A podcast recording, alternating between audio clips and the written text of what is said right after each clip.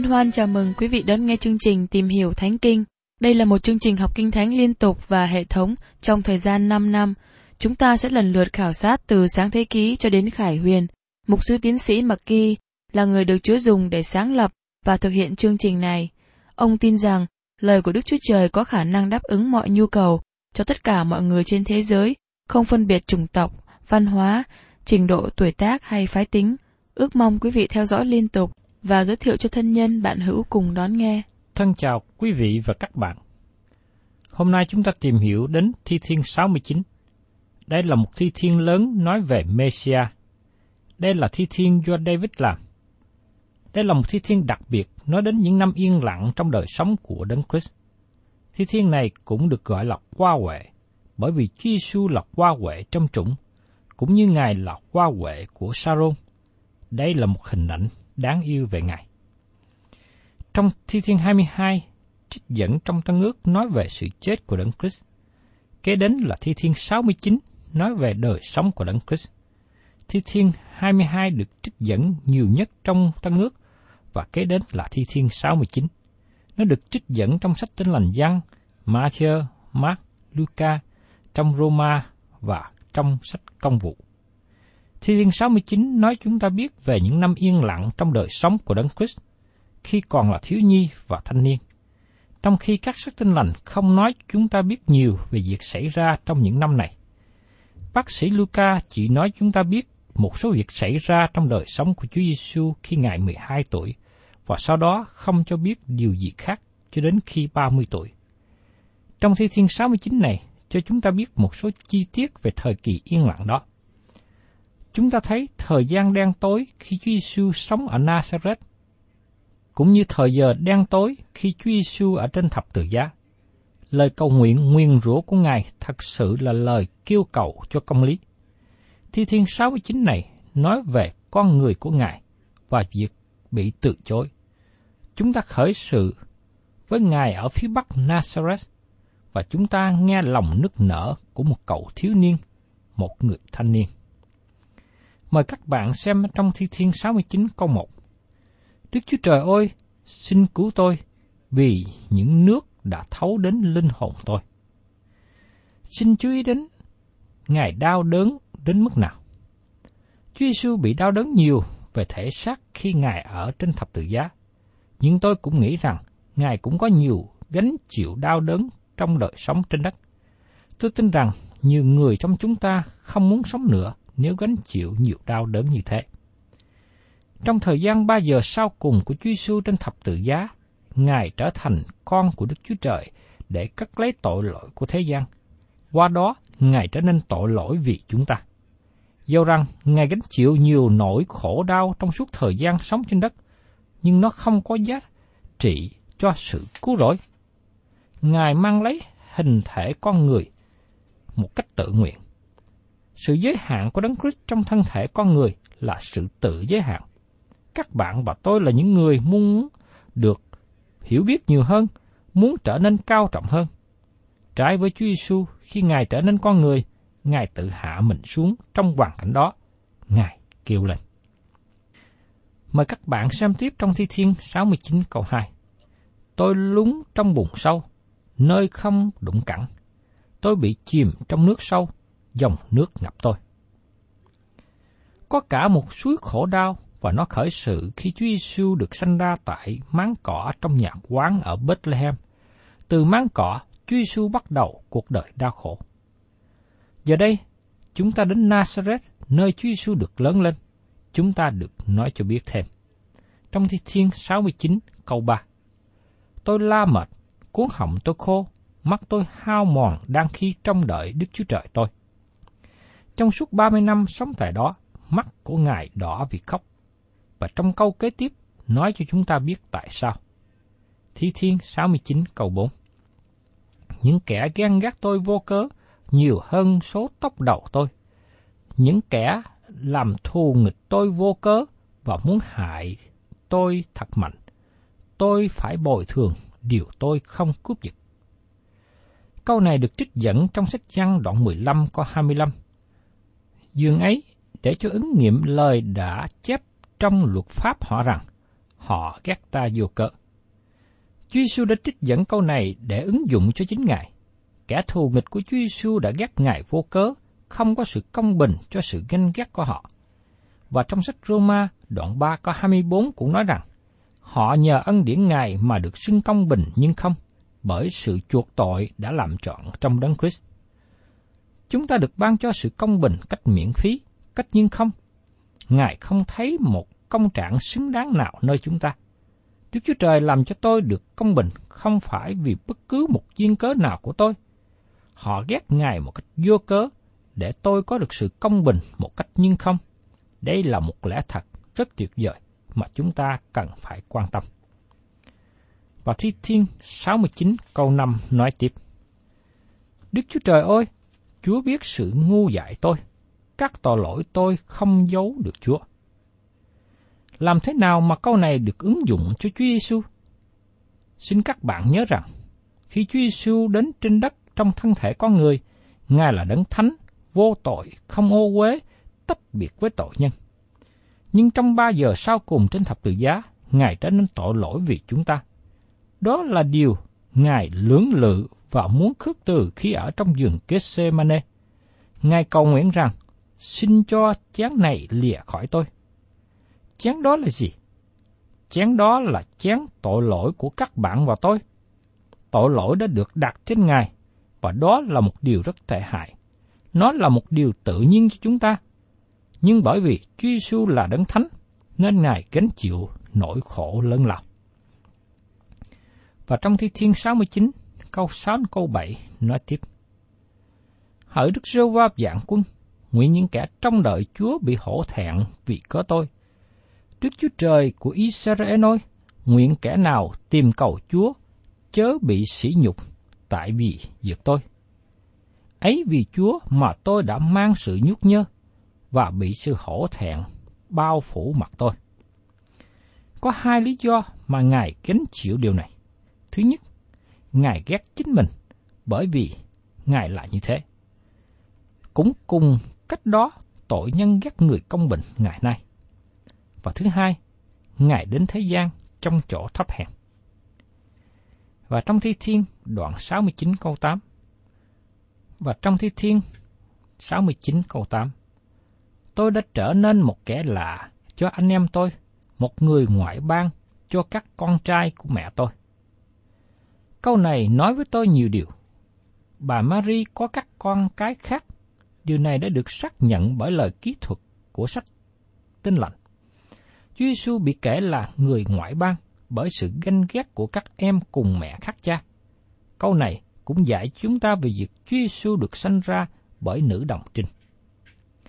Và trong Thi Thiên đoạn 69 câu 9 Vì sự sốt sắng về đền Chúa tiêu nuốt tôi, sự sỉ nhục kẻ sỉ nhục Chúa đã đổ trên tôi. Câu này cũng được Chúa Giêsu trích dẫn liên hệ đến đền thờ ở Jerusalem. Trong đền thờ, Chúa Giêsu thấy người ta bán bò, chiên, bồ câu để làm của lễ. Ngài cũng thấy những người đổi bạc ở đó nữa. Ngài dùng cây roi và đuổi họ đi. Trong sách Giăng, đoạn 2 câu 16-17 nói rằng, Ngài phán cùng kẻ bán bồ câu rằng, hãy cất bỏ khỏi đây, đừng làm cho nhà cha ta thành ra nhà buôn bán. Môn đồ ngài bèn nhớ lại lời đã chép, sự sốt sắng về nhà Chúa tiêu nuốt tôi. Đây là những người bận rộn nhất với những hoạt động tôn giáo của họ, nhưng họ lại lợi dụng niềm tin của những người khác để kiếm lợi cá nhân. Họ sống xa cách Đức Chúa Trời. Do đó, họ đã bị Chúa Giêsu quở trách và trong Thi Thiên 69 câu 10. Tôi khóc và nhịn ăn để ép linh hồn tôi, thì điều đó cũng trở làm sỉ nhục tôi. Khi Chúa Giêsu kiên ngăn và khóc lóc, các em của Ngài chế nhạo Ngài. Họ nói rằng Ngài là người giả bộ. Và trong Thi Thiên 69 câu 11, tôi lấy bao gai mặc làm áo sống, bèn trở nên câu tục ngữ cho chúng nó. Các bạn có biết câu tục ngữ đó là gì không? Lời được nói lòng vòng, Ngài không phải là con chánh thức. Các bạn thấy rằng, con người hôm nay vẫn còn gọi Ngài như thế. Và trong Thi Thiên 69 câu 12 Những kẻ ngồi nơi cửa thành trò chuyện về tôi. Tôi là đề câu hát của những người uống rượu. Những người ngồi trước cổng thành là các quan xét. Chúng ta thấy rằng những người làm lớn trong thị trấn Nazareth cũng nói chống nghịch với Ngài. Nazareth là một thị trấn nhỏ, cũng không chấp nhận Chúa Giêsu bởi vì họ không tin rằng Ngài là con Đức Chúa Trời. Những người say rượu cũng nói những lời dèm pha về Ngài và mẹ Ngài. Đó là đời sống của Chúa Giêsu ở Nazareth. Nó không có tốt đẹp gì hết. Các bạn có biết tại sao Ngài gánh chịu tất cả những điều này không? Chúa Giêsu lớn lên tại một thị trấn, nơi mà Ngài được gọi là con trai không hợp pháp. Và qua Chúa Giêsu, chúng ta trở thành con cái hợp pháp của Đức Chúa Trời. Không một ai trên thiên đàng chỉ vào tôi và nói rằng, tôi không phải là con của Đức Chúa Trời. Các bạn có biết tại sao không? Bởi vì con của Đức Chúa Trời đã gánh lấy tội lỗi tôi và chết trên thập tự giá. Các bạn thân mến, Chúa Giêsu đã gánh chịu 30 năm khổ đau để các bạn và tôi được danh xưng hợp pháp là con cái của Đức Chúa Trời. Chúng ta tạ ơn Chúa về điều này. Và Thi Thiên đoạn 69 câu 13 Nhưng Đức Rô Va ơi, tôi nhờ dịp tiện mà cầu nguyện cùng Ngài. Đức Chúa Trời ơi, theo sự thương xót lớn của Chúa và theo lẽ thật về sự cứu rỗi của Chúa, xin hãy đáp lại tôi. Câu này được trích dẫn trong Côn Tô thứ nhì đoạn 6 câu 2. Vì Ngài phán rằng, ta đã nhậm lời ngươi trong thì thuận tiện, ta đã phù hộ ngươi trong ngày cứu rỗi. Kìa, hiện nay là thì thuận tiện, kìa, hiện nay là ngày cứu rỗi. Các sách tinh lành nói cho chúng ta biết Chúa Giêsu cầu nguyện và trong thi thiên 69 này nói cho chúng ta biết Ngài cầu nguyện điều gì. Và mời các bạn xem tiếp trong thi thiên 69 câu 14 đến 19. Xin hãy cứu tôi khỏi dũng bùn, cạo tôi lúng chăng, nguyện tôi được giải thoát khỏi những kẻ gắt tôi và khỏi nước sâu. Nguyện dòng nước không ngập tôi, vực sâu chớ nhận tôi, hầm không lấp miệng nó lại trên tôi. Đức giê va ơi, xin hãy đáp lại tôi, vì sự nhân từ Ngài là tốt, tùy sự thương xót lớn của Ngài. Xin hãy say lại cùng tôi. Xin Chúa chớ giấu mặt cùng tôi tới Chúa, vì tôi đang bị gian trưng, hãy mau mau đáp lại tôi. Cầu xin Chúa đến gần linh hồn tôi và chuộc nó, vì cớ kẻ thù nghịch tôi, xin hãy cứu chuộc tôi. Chúa biết sự sỉ nhục, sự hổ thẹn và sự nhút nhơ của tôi cô cù địch tôi đều ở trước mặt Chúa. Chúng ta thấy nỗi thống khổ, đau buồn của Ngài. Nhưng Ngài có một sự bảo đảm và sự giải cứu. Dầu dũng bùng có sâu đến đâu, vẫn không thể giữ được Ngài. Ngài được cứu khỏi đó. Và trong hai câu kế tiếp, nói cho chúng ta biết giờ phút đen tối của Chúa Giêsu trên thập tự giá. Thi Thiên 69 câu 20 đến 21. Sự sỉ nhục làm đau thương lòng tôi, tôi đầy sự khổ nhọc. Tôi trông đợi có người thương xót tôi, nhưng chẳng có ai. Tôi mong chờ người an ủi, song nào có gặp. Chúng nó có ban mật đắng làm vật thực tôi, và cho tôi uống giấm trong khi khác. Giờ đây, chúng ta nghe lời cầu nguyện nguyền rủa của Ngài. Trong Thi Thiên 69 câu 22. Nguyện bàn tiệc trước mặt chúng nó trở nên cái bẫy, khi chúng nó được bình an, nguyện nó lại trở nên cái lưới. Lời này được sứ đồ Phaolô trích dẫn trong thơ tín Roma đoạn 11 câu 9 câu 10. Lại David có nói, ước gì bàn tiệc của họ trở nên bẫy, lưới nên dịp dấp chân và sự phạt công bình cho họ. Ước gì mắt họ mù không thấy được và lưng họ cứ khom luôn. Giờ đây có một số người nghĩ rằng lời cầu nguyện nguyền rủa là không hợp lẽ cho cơ đốc nhân. Nhưng lời này được trích dẫn trong Tân ước để nói về những người từ chối Đấng Christ. Tôi thấy không có gì là không hợp lý. Tôi có cảm nhận rằng lời cầu nguyện nguyền rủa bị hiểu lầm rất nhiều khi chúng ta đặt nó vào vị trí của nó. Chúng ta thấy sự đón phạt được công bố cho những người hư mất. Và Thi Thiên 69 có 25 nói tiếp. Nguyện chỗ ở nó bị bỏ quang, chẳng có ai ở trong trại chúng nó nữa. Câu này được trích dẫn trong công vụ đoạn 1 có 22 nói về Judah Iscariot. Và trong Thi Thiên 69, câu 26 đến 28 nói tiếp. Vì chúng nó bắt bẻ Chúa đã đánh, và thuật lại sự đau đớn của người mà Chúa đã làm cho bị thương.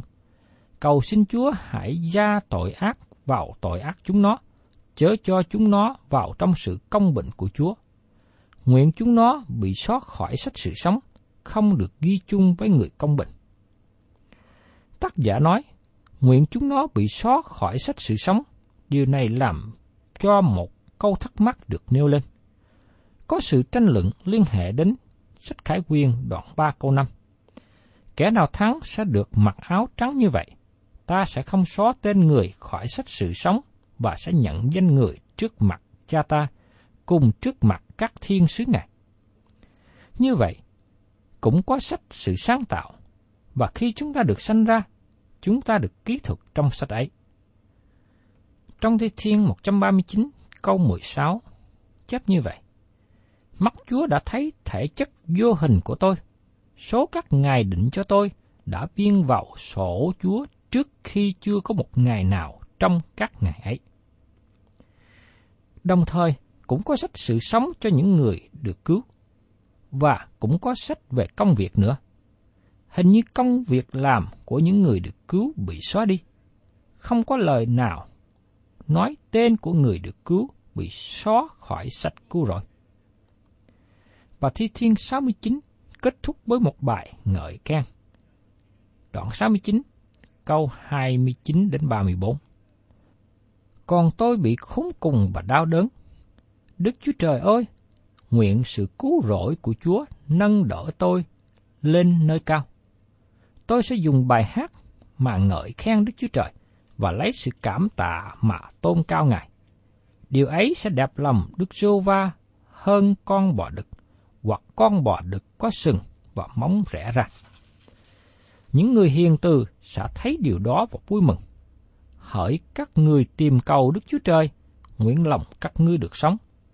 Vì Đức Sô Va nghe kẻ thiếu thốn, không khinh dễ những phu tù của Ngài. Nguyện trời đất, biển và vật hai động trong đó đều ngợi khen Ngài. Khi Chúa Giêsu đến thế gian lần thứ nhất, với sự khiêm nhường và chịu khổ, nhưng khi Ngài trở lại lần thứ hai, sẽ được tôn cao. Những người khi còn sống trên thế gian và được sự cứu rỗi, họ là những người sẽ ở trên thiên đàng. Các bạn thân mến, chỉ có hai nhóm người trên thế gian ngày nay, người hư mất và người được cứu rỗi. Tội nhân được cứu rỗi và tội nhân không được cứu rỗi. Các bạn nhận biết rõ ràng các bạn thuộc về nhóm người nào. Đức Chúa Trời sẽ đem sự công bình với thế gian vào một ngày trong tương lai khi Chúa Giêsu trở lại. Đây là một điệp khúc Hallelujah mà mọi vật ca ngợi Đức Chúa Trời. Tiếp đến, chúng ta tìm hiểu trong Thi Thiên 70. Đây là lời kêu cầu khẩn thiết cho sự cứu rỗi. Đức Chúa Trời ơi, xin mau mau giải cứu tôi. Đức giê va ơi, xin mau mau giúp đỡ tôi. Nguyện những kẻ tìm hại mạng sống tôi đều phải bị hổ thẹn và nhút nhơ. Nguyện những kẻ vui vẻ về sự thiệt hại tôi phải thối lại sau và bị mắc cỡ. Nguyện kẻ nói rằng, ha ha, ha ha, nguyện chúng nó phải thối lại vì cớ sự hổ thẹn chúng nó. Nguyện hết thảy những người nào tìm cầu Chúa, được mừng rỡ, vui vẻ nơi Chúa. Nguyện những kẻ yêu mến sự cứu rỗi của Chúa, hằng nói rằng, đáng tôn Đức Chúa Trời oai nghi thay. Còn tôi bị khốn cùng và thiếu thốn. Đức Chúa Trời ơi, xin hãy mau mau đến cùng tôi. Chúa là sự giúp đỡ tôi, đấng giải cứu tôi. Đức giêsu va ôi, chớ chậm trễ. Thưa các bạn, đây là một thi thiên nhỏ, đáng yêu của David. Nội dung của nó cũng tìm thấy trong năm câu sau cùng của Thi Thiên 40. Nó được gọi là bài ca để nhớ lại. Tại sao nó được lặp lại ở đây? Bởi vì trí nhớ của con người chúng ta không tốt và Đức Chúa Trời biết điều đó. Vì thế, những điều cần lặp lại ở đây là để cho chúng ta nhớ. Tôi là người nghèo và cần sự giúp đỡ. Và tôi tin rằng các bạn cũng có cùng một tâm trạng như thế. Đức Chúa Trời muốn chúng ta biết đấng giúp đỡ, đấng giải cứu. Và tôi mong rằng các bạn đến cùng Ngài và nhận biết tình trạng của mình. Kế tiếp, chúng ta tìm hiểu một thi thiên đặc biệt nói về người già. Đó là thi thiên 71. Rõ ràng, tác giả của thi thiên này rất có thể là David. Khi ông viết thi thiên này, ông đã đến tuổi già. Mời các bạn cùng xem trong thi thiên 71 câu 1 đến câu 5. Hỡi Đức Giô Va, tôi nương náo mình nơi Ngài, chớ hề để tôi bị hổ thẹn. Xin hãy lấy công bình Chúa giải cứu tôi, và làm tôi được thoát khỏi. Hãy nghiêng tay qua tôi, và cứu tôi. Xin Chúa làm cho hòn đá dùng chỗ ở cho tôi, hầu cho tôi được vào đó luôn luôn. Chúa đã ra lệnh cứu tôi, vì Chúa là hòn đá và là đồn lũy tôi. Hỡi Đức Chúa Trời ơi, xin hãy cứu tôi khỏi tay kẻ ác, khỏi tay kẻ bất nghĩa và người hung bạo. Vì Chúa giê va ơi, Chúa là sự trông đợi tôi và là sự tin cậy tôi từ buổi thơ ấu. Tác giả đã cầu nguyện và hết lòng nương cậy nơi Đức Chúa Trời từ khi còn trẻ cho đến lúc già. Và đây cũng là lời cầu nguyện của chính tôi. Để xin Chúa cho tôi biết nương cậy nơi Chúa, từ đây cho đến suốt cả cuộc đời còn lại của mình. Và trong Thi Thiên đoạn 71 câu 9 Xin Chúa chớ từ bỏ tôi trong thì già cả, cũng đừng lìa khỏi tôi khi sức tôi hao mòn. Đây là một thi thiên tốt cho chúng ta là những người già. Và thi thiên 71 câu 14 đến 16 nói tiếp. Nhưng tôi sẽ trông cậy luôn luôn và ngợi khen Chúa càng ngày càng thêm. Hàng ngày miệng tôi sẽ thuật sự công bình và sự cứu rỗi của Chúa, vì tôi không biết số nó được. Tôi sẽ đến thực các công việc quyền năng của Chúa giê va tôi sẽ nói về sự công bình của Chúa, chỉ nói đến sự công bình của Chúa mà thôi. Tác giả luôn ngợi khen Đức Chúa Trời trong suốt cả đời mình. Đó là một điều tốt lành. Và kế đến, tác giả nói về tuổi già. Thi Thiên 71, câu 17 và 18. Hỡi Đức Chúa Trời, Chúa đã dạy tôi từ buổi thơ ấu cho đến bây giờ tôi đã rao truyền các công việc lạ lùng của Chúa. Hỡi Đức Chúa Trời, dầu tôi đã già và tóc bạc rồi, xin chớ bỏ tôi, cho đến chừng tôi đã truyền ra cho dòng dõi sau sức lực của Chúa và quyền thế Chúa cho mỗi người sẽ đến. Quý vị cao niên thân mến, tôi xin thưa với quý vị rằng, xin quý vị đừng ngồi cú rũ trên ghế suốt ngày. Đức Chúa Trời không bỏ quý vị đâu. Khi Ngài còn để quý vị sống trên đất này, Ngài có mục đích tốt lành. Và tôi mong ước rằng quý vị tiếp tục năng động cho Ngài đến suốt cả cuộc đời của mình. Và trong Thi Thiên 71, câu 22 đến 23. Hỡi Đức Chúa Trời tôi, tôi sẽ dùng đờn cầm mà ngợi khen Chúa, tán mỹ sự chân thật của Chúa. Hỡi đấng thánh của Israel, tôi sẽ dùng đàn sắt mà ca tụng Ngài. Môi và linh hồn tôi mà Chúa đã chuộc lại sẽ reo mừng khi tôi ca tụng Chúa. Khi chúng ta đến tuổi già, xin quý vị đừng than phiền về việc nhức lưng nhức đầu, nhưng xin quý vị hãy vui mừng trong Chúa và ngợi khen Ngài. Và trong Thi Thiên đoạn 71, câu 24. Cả ngày, lưỡi tôi sẽ nói lại sự công bình Chúa, vì những kẻ tìm hại tôi sẽ bị mắc cỡ và hổ thẹn cả. Tác giả nói rằng, cả ngày lưỡi tôi sẽ nói lại sự công bình của Chúa. Đây là một thi thiên tốt lành cho người già. Xin quý vị hãy luôn ngợi khen Chúa trong suốt cả đời sống của mình. Trong phần kế tiếp, chúng ta tìm hiểu đến thi thiên 72. Nói về vua và vương quốc đang đến. Thi thiên 72 được gọi là thi thiên của Salomon. Một số nhà phê bình cho là Salomon viết thi thiên này. Và tôi tin rằng thi thiên này không phải do Salomon viết, bởi vì trong phần cuối có nói rằng chung các bài cầu nguyện của David, con trai Esai. Như thế, thi thiên này do David viết cho con trai của ông là Salomon. Thi thiên này kết thúc phân đoạn xuất Egypto ký. Sách xuất Egypto ký kết thúc với sự vinh hiển của Đức Chúa Trời phủ đầy đành tạm. Và đây là một thi thiên nói về đấng Mêsia đến lập nước của Ngài trên đất.